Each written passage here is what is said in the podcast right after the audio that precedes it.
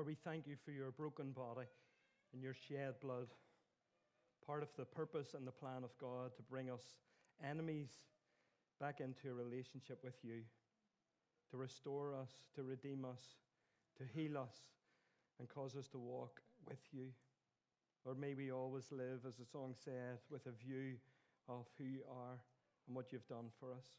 We praise you, Lord, because you have been so, so good to us. We worship you. In Jesus' name we pray. Amen. Amen. Folks, good morning. Submerge and Kingdom Kids are going to leave us for their program. Um, and if you, in your Bible, if you have one this morning, turn it on or open it up to First Samuel chapter one. As they do that, that would be super. It's going to be up on the, the screen, but it would be great if you turn to it with me. That would be super. Shalom, everyone. I've only been away five days. It was as if I had been away for weeks on end, but I hadn't. Left for Israel um, last Monday morning, early in the morning, and traveled from Dublin to Istanbul, Istanbul to Tel Aviv, and then in a coach um, down to Tiberias. So it was a bit of a journey, but it was amazing. We went away with a few different pastors and leaders from um, different movements, um, a guy from Church of Ireland and um, a guy from the Presbyterian Church up, um, way up country. Um, he was there with us as well, and then the rest of us were a number of Elam pastors, and David Legg was also there, who used to be the pastor of the Iron Hall, but now has an itinerant ministry. Um, really great guy. So we had a really lovely time. Edwin Michael led us, and we had a, a tour guide out there, uh, a Dutch um, Jewish lady who was nearly seventy, but um, walked at a speed you would have thought she was in her twenties. She was amazing, um, so she gave us the details as we travelled around. And I don't know if you, you might be interested, you might not, you might even, none of you might be here, um, but over the next few weeks, I would love at some stage during one of the services just to give you a bit of a, a picture um, show. It sounds a bit old-fashioned. Um, I'll show you a few pictures and, and show you some of the sites that we went to, some amazing um, insights that for somebody like me who, who preaches and teaches, to be able to see some of those places really helps get an understanding of the life that Jesus had, where he traveled, what he did, and all things like that. So I had a really great time. Thank you for your prayers. Um, our travel was um, just amazing. It went so smoothly, it would, you would not have believed. Just in, in one plane, out onto the next one, transfers, no problem, luggage, no problem. It was really, really great. So made the most of our time, early in the morning, late home at night, um, and we had, we had great conversation as well along the way. So we're we're starting a series this morning in the the book of First Samuel. The book of First Samuel is quite a, a lengthy book, so we're not going to spend as much detail um, as we are this morning as we look at some of the, the overview of it every week. But there are books in the Bible. Every book is important. Every passage, every phrase, every word is important because it's God's word. But there are books and in the Bible that are key to understanding the bigger picture. First Samuel is one such book, and I would encourage you, if you have never really got into God's Word and really read in a deep way, um, start with Genesis, read it, and then read First Samuel as well. It's really, really important. And Exodus, books like that, they, they really give us a grounding in what we're going to move on to next. A lot of us have been brought up in a, a culture where the person at the front told us what the Bible said, what to believe, and we took a lot of this stuff for granted. And our Christianity, to a large degree, are based on chapters and phrases and words. But actually, if we're going to be people who walk in all that God has for us, we need to be people who understand the bigger picture of the Word of God, not just promise box Christians who have a few favorite passages and a few favorite verses, and we just stick to those. Because when we do that, we kind of go off off the rails a wee bit. But when we understand the big picture, then everything makes sense in relation to, to one another. Does that, is okay? Is that fair enough? You don't feel too bad, ready to go home already? Um, but it's really important that we understand the big picture of God's Word. This book is essential in understanding concepts like the kingdom of Israel, kingship in general, leadership, sacrifice, what it means to walk in a faithful way before God. And we Pentecostals love this. It teaches us about what the presence of God actually is, how you relate to God as a person, what it means when he dwells in your midst. Phrases like that we'll see within this book that will help us understand the bigger picture. Um, Samuel is, we know Samuel, we know the name, we know the character, but Samuel, it's most likely that he was the one who gave the information for this book to be recorded. So the majority of the book, apart from his death and what comes after, is down to Samuel. We don't know who filled in the gaps along the way, but we know that Samuel had a, a key role in having this information here. It is an account of the time between the judges. We know that the Judges was a dark time whenever leaders rose up in Israel as they tried to take possession of the promised land. They were struggling. They had come out of Egypt. They had wandered in the wilderness. Joshua had taken them over the Jordan River into the promised land, but they were struggling as to how that was going to work.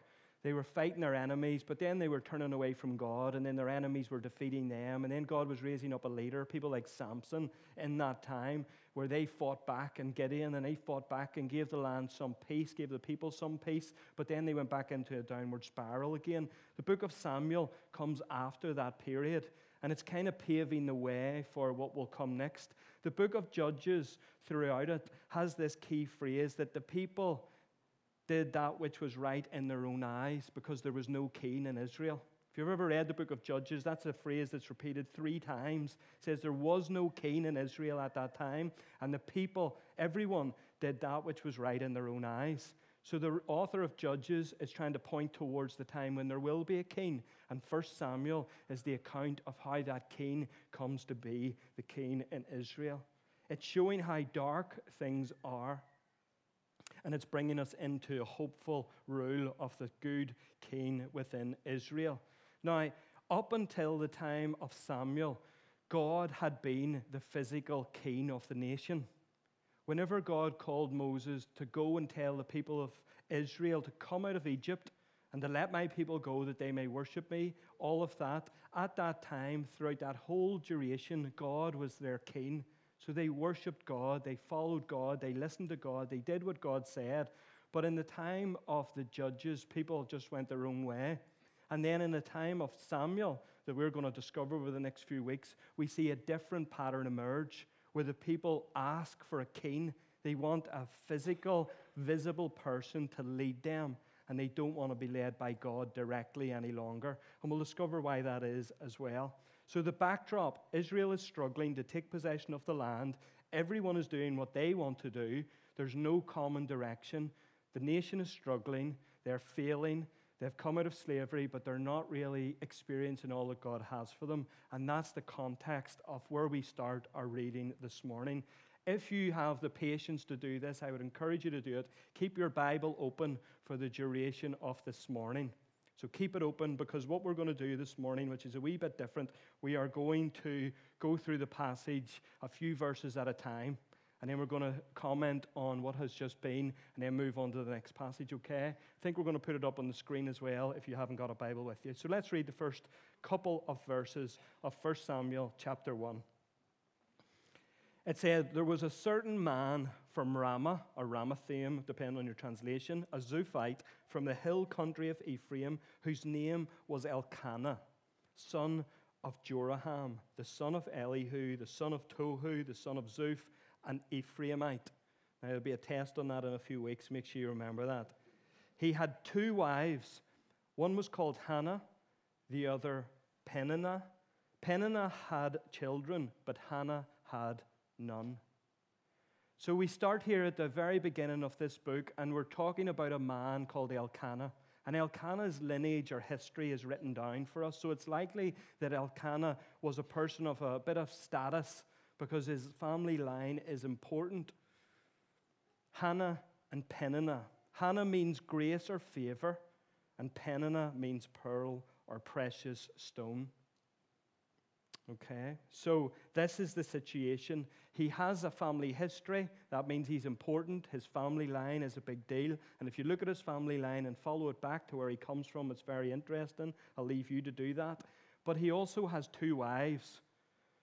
I don't want to offend anyone here, but he's a rich man because he can support two women in his life.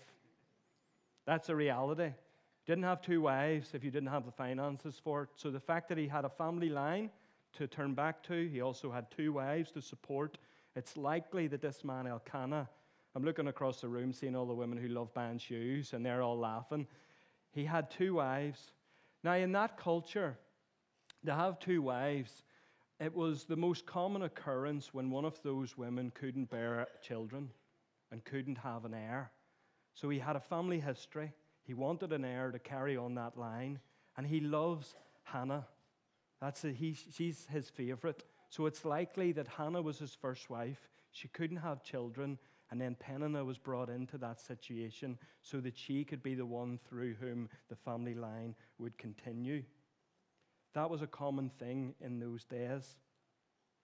It sounds horrible to us, but there are some stories that we know of in Scripture that this was the same thing that happened there. Anyone think of anyone else? Come on. Abraham, Jacob, Rachel, and Leah. There's situations in Scripture we see this repeated. So this is this man's family history. Let's read in verse three. Year after year, this man went up from his town to worship and sacrifice to the Lord Almighty at Shiloh, where Hophni and Phinehas, the two sons of Eli, were priests to the Lord. Year after year, this man went up to the place where God was worshipped. Year after year. This meant that he was a good man. He was a devout man. He made this journey.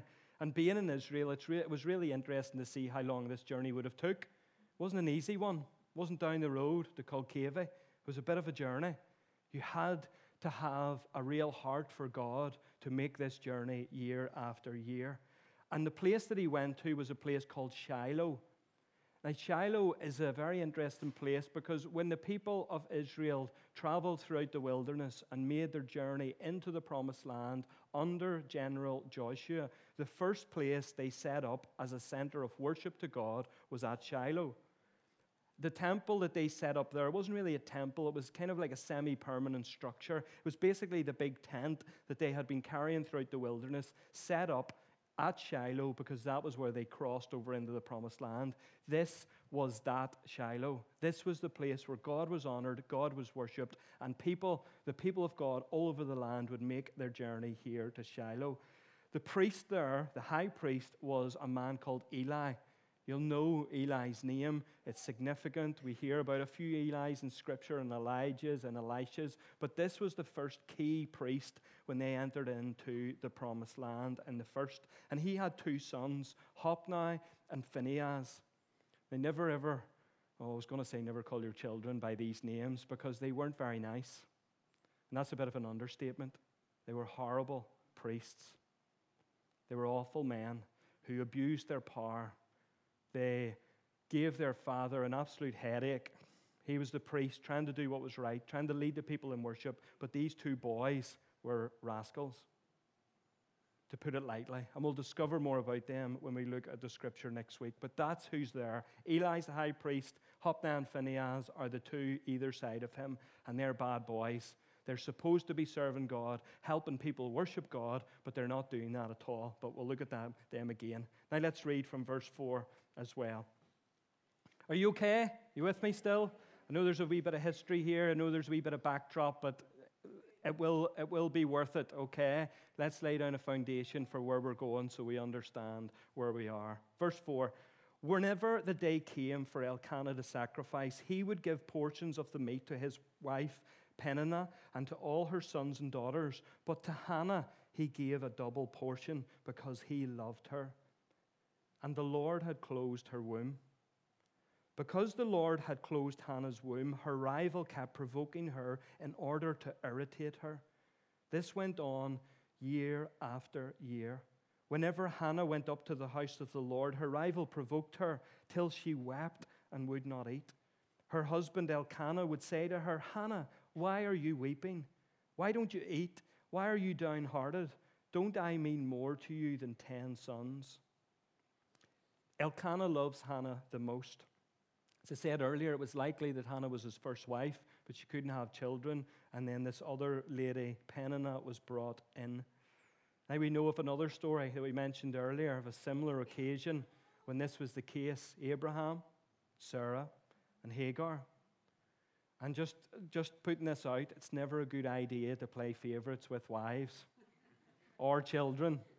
Not that any of you have two wives, hopefully, in here, but It's not a good idea to play favorites within the family. Always leads to disaster. And we know when Jesus in the New Testament talks about serving two masters, that gets tricky too. When the love of your heart is divided, it leads to trouble. And this is what's going on in this complicated family. This lady, Hannah, was in a painful situation. And I want to be really sensitive here this morning, but unless you have been in a, a situation like this, you're going to find it difficult to understand the pain that this lady was in. Whenever there's children and the birth of children and having children involved, it can be a really, really painful thing. It's difficult for us to even understand, and Scripture shines a light on this situation. This lady, Hannah, wants to have children with the husband that she loves and loves her, but she can't. And this other lady who's come in is making fun of her for that. It's laughing at her. Year after year, this goes on. And Hannah is brokenhearted. In fact, it gets to the stage where she can't even eat. I don't know your situation, and I want to be sensitive here this morning, but if you are walking through a journey like this, when there's something in your life that's incredibly painful, and everyone else around you is enjoying the way life is, I just want you to know that God sees every detail of that situation, that He can know exactly what's going on in your heart. Even if the people around you don't even give you the sympathy that you're due, God sees and God knows, and God can see into the depths of your pain. Scripture gives us an insight into this, this terrible situation, but there's a phrase here, and I hope the Lord's not listening. I wish it wasn't there. Verse six. It says that the Lord had closed her womb. Now, this is a difficult one, and we touched on this last week when we talked last Sunday night about the ways of God being higher above anything that we can even understand.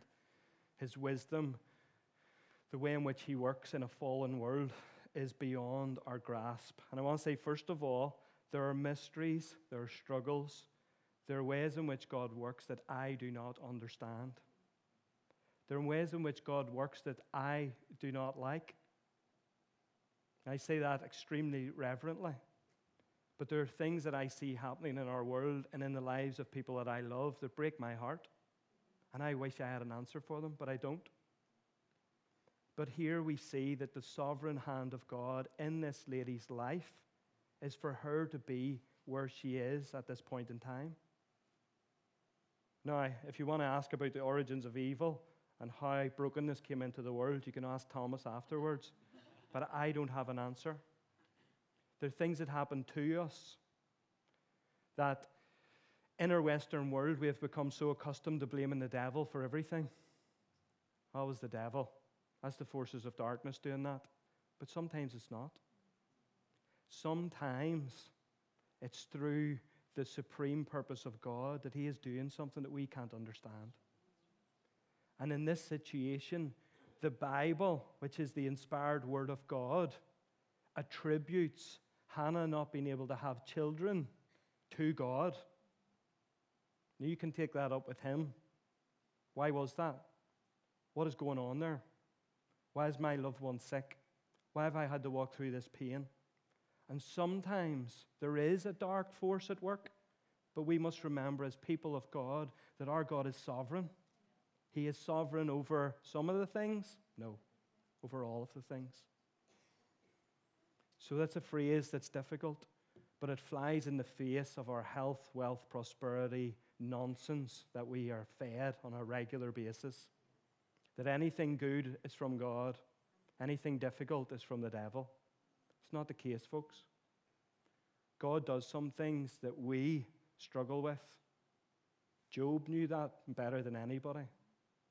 Job knew that God's hand in his situation and, the, and his hand in the story that Jamie talked about a few weeks ago, in the story of Ruth, that the sovereign hand of God was working through it all. The Joseph story that we quote from Romans eight twenty-eight, that God causes all things to work together for the good to those, for those who love God and are called according to His purpose. When you read the Joseph story, Joseph says, first of all, before he says that God has worked everything out, he says, God actually sent me ahead of you to save this nation. So it was God who sent me here, not you. Now, if I had been in prison, wrongfully accused, sold by my brothers, living a miserable existence when I had all these great dreams, I would have struggled to say that. But Joseph doesn't. He says, don't worry, brothers. This was God. God sent me here because he had a purpose. I'm paraphrasing it, but read that in Genesis. But this is what we have in Scripture. And I would encourage you, if you're listening to teaching that's telling you that anything difficult comes from the, de- the devil and anything good comes from God, and it's like this cosmic struggle between good and evil, just get rid of it, because it's not biblical Christianity or biblical truth. Johnny Vance read this morning from Isaiah fifty-three, the most horrible event in human history, the most unjust, the most brutal, the most cruel. But who ordained that it came about? God. God. Leave that with you. And then here we have Elkanah. Here's a lesson in how not to do pastoral care. Elkanah says to his wife, who's brokenhearted, who won't even eat because of the pain that she's going through, why are you weeping? Do I not mean more to you than ten sons? Short answer, Elkanah, no, you don't. You don't. Nothing could ease this woman's pain. And here's her silly husband thinking that her getting a double plate of food is going to solve the problem in her heart. But folks, this is what we're like. People walk in through these doors, broken, hurting, struggling with grief, struggling with real, real pain. And we've got pat answers and easy solutions for them. Oh, sure, come on, come to the meeting, you'll be all right, things will be okay, when they're struggling with immense grief. The best form of pastoral care that I know how to do is to sit with people when they're in pain. Don't need to say anything, because there's things that we don't have the answers for. Ask for God's wisdom and God's grace to help us, but Jesus was great at coming alongside people who had suffered a great deal and just sit with them. That's what he was really good at. No silly answers, no easy way outs, but just to be present. It makes a massive difference. But Elkanah, year after year, he doesn't get this. He thinks that a bit of extra food and things will be okay, Hannah, but she is in deep deep pain. But let's get to verse nine. It says, once when they had finished eating and drinking in Shiloh, Hannah stood up. Now Eli the priest was sitting on his chair by the doorpost of the Lord's house. In her deep anguish, Hannah prayed to the Lord, weeping bitterly.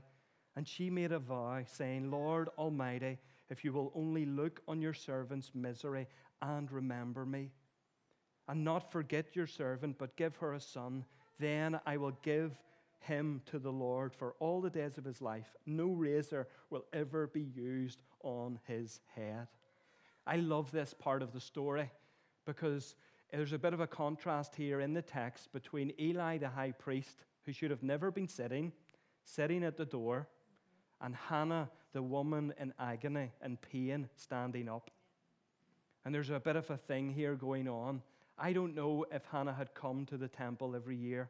I don't know what her regular journey was like. I don't know what went on. But this occasion where the light of Scripture is shining a light into the situation, you have Eli the high priest sitting at the door, and you have Hannah the woman in pain standing up. And I don't know if this was a moment where she went, I'm just gonna, I'm just gonna pray here to God. Now, it wasn't a common thing for females to stand in the house of God and pray. This was a bit of a rare occasion that comes about. It's usually just the men who had that privilege of going here and standing in the presence of God before the priests and lifting up their voice. But on this occasion, Hannah does it. She stands up. In deep anguish, she prays to God. And I want to ask you this morning, because I've been sensitive and I've been talking about pain, been talking about heartbreak, been talking about trouble that might be in your life. But I want to ask you, where do you go whenever pain strikes and hits your life? Where do you go? Is it Facebook? Is it your girls, friends, or the lads who you know? Do you go to them first? Here was a woman in deep pain who went to God, who looked beyond the priest who was sitting on his backside, and the husband who didn't understand, and the friends who had no wisdom of what to say, and she pushed through to God. She opened up her heart. She reached out in her deep pain, and she prayed to God. Where do you go? I would encourage you, go there first. She had been here many times before, presumably, because this other woman is here, and she has kids. I wonder if she prayed many times. I don't know, but I know that on this occasion she stood up, and it's almost as if she put her foot down. She says, I'm going to reach out to God. Don't know what the priest is going to say. Don't know what my husband's going to say. If he's going to say, what are you even bothering with that for? Am I not more to you than ten sons? But it doesn't matter to her. Hannah stands up and breaks through in something. There's a moment here of breakthrough for Hannah. It says in verse nine, once when they had finished eating, sorry, it's not verse nine, we've got through that, verse twelve. Um, she made, makes this vow, and she says, Lord, if you will look on me and remember me and give me a son, I'll give him back to you, is basically what she says. That's her vow. When Jesus in the New Testament talks about fulfilling your vows, that's what he's referring to. It was common, and we've probably made vows in prayer. Don't know if you've ever said, God, if you'll answer this prayer, I'll do X, Y, and Z. Anyone ever done that? Fulfill your vows to God. If you've made an agreement, and you've said, God, if you will answer this prayer, if you will allow me to get the health care I need in order so that I can get back out to church, I'll, I will serve you with my whole heart. And the common thing to happen in those situations is that once that happens, then we just forget about it. But in Old Testament history, when somebody made a vow to God, they kept it. They really understood that the person to which they were praying was real, and that when he moved on their behalf, they were going to do what they said they would do. And we know in the story, we know what happens next. We'll not spoil it, but we know what happens next. Hannah's a woman who's true to her word. We should be people who are true to ours. Because when we pray, this isn't about luck or chance. This is about us coming before a person who can change everything. And when he does, we need to give him the honor that he's due and do what we have told him we will do, whatever that is. So don't make vows presumptuously or quickly. Verse twelve, as she kept on praying to the Lord, Eli observed her mouth. Hannah was praying in her heart, and her lips were moving, but her voice was not heard. Eli thought she was drunk and said to her, how long are you going to stay drunk? Put away your wine. Not so, my Lord. Hannah replied, I am a woman who is deeply troubled. I have not been drinking wine or beer. I was pouring out my soul to the Lord. Do not take your servant for a wicked woman. I have been praying here out of my great anguish and grief. Eli answered, go in peace, and may the God of Israel grant you what you have asked of him. She said, may your servant find favor in your eyes. Then she went away and ate something, and her face was no longer downcast.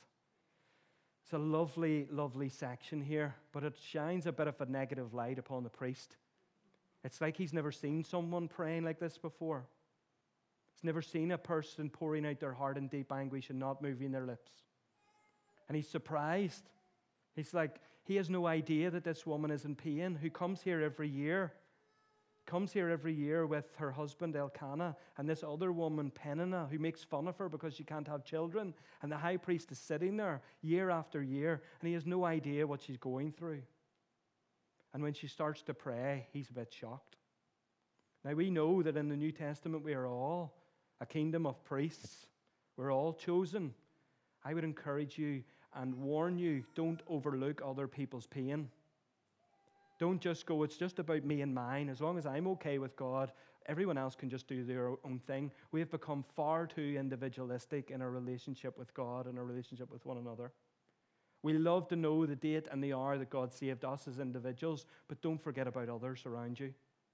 Don't forget that there are people who are sitting beside you week after week who are in extreme pain, who need you to see them. Not just say, I'll pray for you, but actually see what they're going through. The priest of God at Shiloh didn't even know that this woman was in deep, deep anguish and pain. Now that's a challenge to me as a pastor, but it should be a challenge to you too as representatives of Jesus, who was filled with compassion, who never missed anyone, who never overlooked people who were in pain, but was moved by their own struggle. Eli sits at the temple door, watches this woman pray, and then complains because he thinks she's drunk. Now, we I don't know if you've ever seen a drunk person doing this, muttering. Lips are moving, but they're not making a lot of sound. They're not making a lot of sense. It's something that can sometimes happen. And that's what Eli thinks she's doing, because it would have been common for, in the temple courts, even for there to be wine, for there to be a sacrifice, for there to be a time of feasting. And it wouldn't be uncommon for people to have a bit too much to drink. There was no breathalyzers back then. There was no units of a sensible amount. And he thought that this woman had had too much to drink and was just coming in and being irreverent before God, because he had missed the reality of who she was and where she was from. And he blames her and he has a go at her for reaching out to God. Often in our Christian lives, folks, we get misunderstood.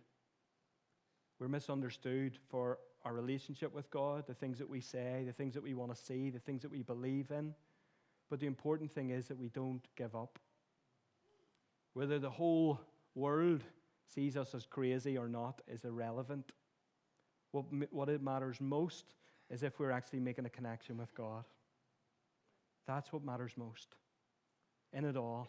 In our desire to be relevant, to be understandable, and all of those good things to the world around us, don't forget that our primary call is to connect with God, our Father. And this woman was willing to endure the mockery of the highest form of God's ordained priesthood in the land at that time to break through to God. Imagine if she'd went, "Oh, I'm so sorry, sir. I'm just going to leave here. I'm going to forget about everything. I'm really sorry to have offended you." But she doesn't. She goes, "Not so, my Lord. Not so." Basically what she was saying was, "You're wrong, Eli. You've got it wrong. I'm here because I'm reaching out to God." And Eli kind of, "Okay, may you be given the, the, the request that you've asked for." That's what he says. "Go in peace and may God grant you your request." He gets it. He's a bit embarrassed, but he gets it. Wonder if we could be as bold in our conversations when people say to us, "You're wrong for following that path. You're wrong that God doesn't do that and he doesn't want that and he doesn't believe," and, and all of those things. I wonder if we could have that spirit that Hannah had and said, "Not so. We're here to meet with God. We want to follow God." I love this woman's courage. I would love this woman's courage. We could all take a leaf from Hannah's book when it comes to boldness and reaching out to God and, re- and forgetting about what those people are saying around us. God comes first. We can often be too quick to judge. After she prays this prayer, it says, "Then she went her way and ate something, and her face was no longer downcast." Here's another part of prayer. A lot of us are good at having lists, of bringing those lists to God. A lot of us have a lot of things we want prayer for, and I, boy, I have so many things that I pray about, pray for, people, situations, all of that. And I've lists and lists and lists, and that's all great. But there's a key part of prayer that we often overlook. When we pray and leave a situation with God, we should leave it with God. Hannah did not get pregnant before she left this place.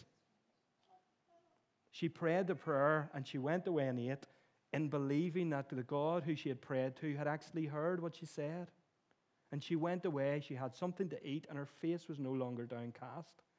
I hear a lot of Christians that pray, and they're exactly the same going out as what they were when they came in.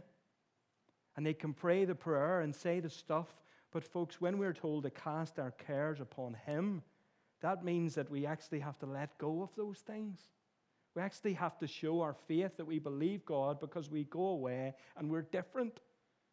Sometimes you meet some people coming into the prayer meeting on a Wednesday night, hypothetically, obviously. It's not, this isn't a real life example. But you meet some people coming in and you ask them, "Do you know what's going on in your life? What's, what has you down? What are you going to pray about?" And they pray the prayer and you hear the prayer being prayed, and then they go out and you ask them on the way out, and it's exactly the same. We need to learn to be people. When we pray to a living God, He hears us. And when He hears us, we leave that with Him. He's not hard of hearing. He's not like the, the God that the prophets of Baal prayed to, that there needs to be a screaming and a yelling and a cutting and a, and a begging. He's our Father. And He knows exactly even what we need before we even ask. The asking is for our benefit. The asking is part of the casting. When we actually say it, we need to leave it with Him. And of course, there are times to pray and pray again and all of that sort of stuff. But, but you know what I mean? Leave it with Him and go on your way and don't let your face be downcast anymore. That was Hannah's example. We're coming to a close in just a moment. Read in verse nineteen. Early the next morning, they arose and worshipped before the Lord. They went back to their home, Ramah. Elkanah made love to his wife Hannah, and the Lord remembered her. So in the course of time, Hannah became pregnant and gave birth to a son. She named him Samuel, saying, because I have asked him from the Lord. I love that. The Lord remembered her. The Lord remembered her.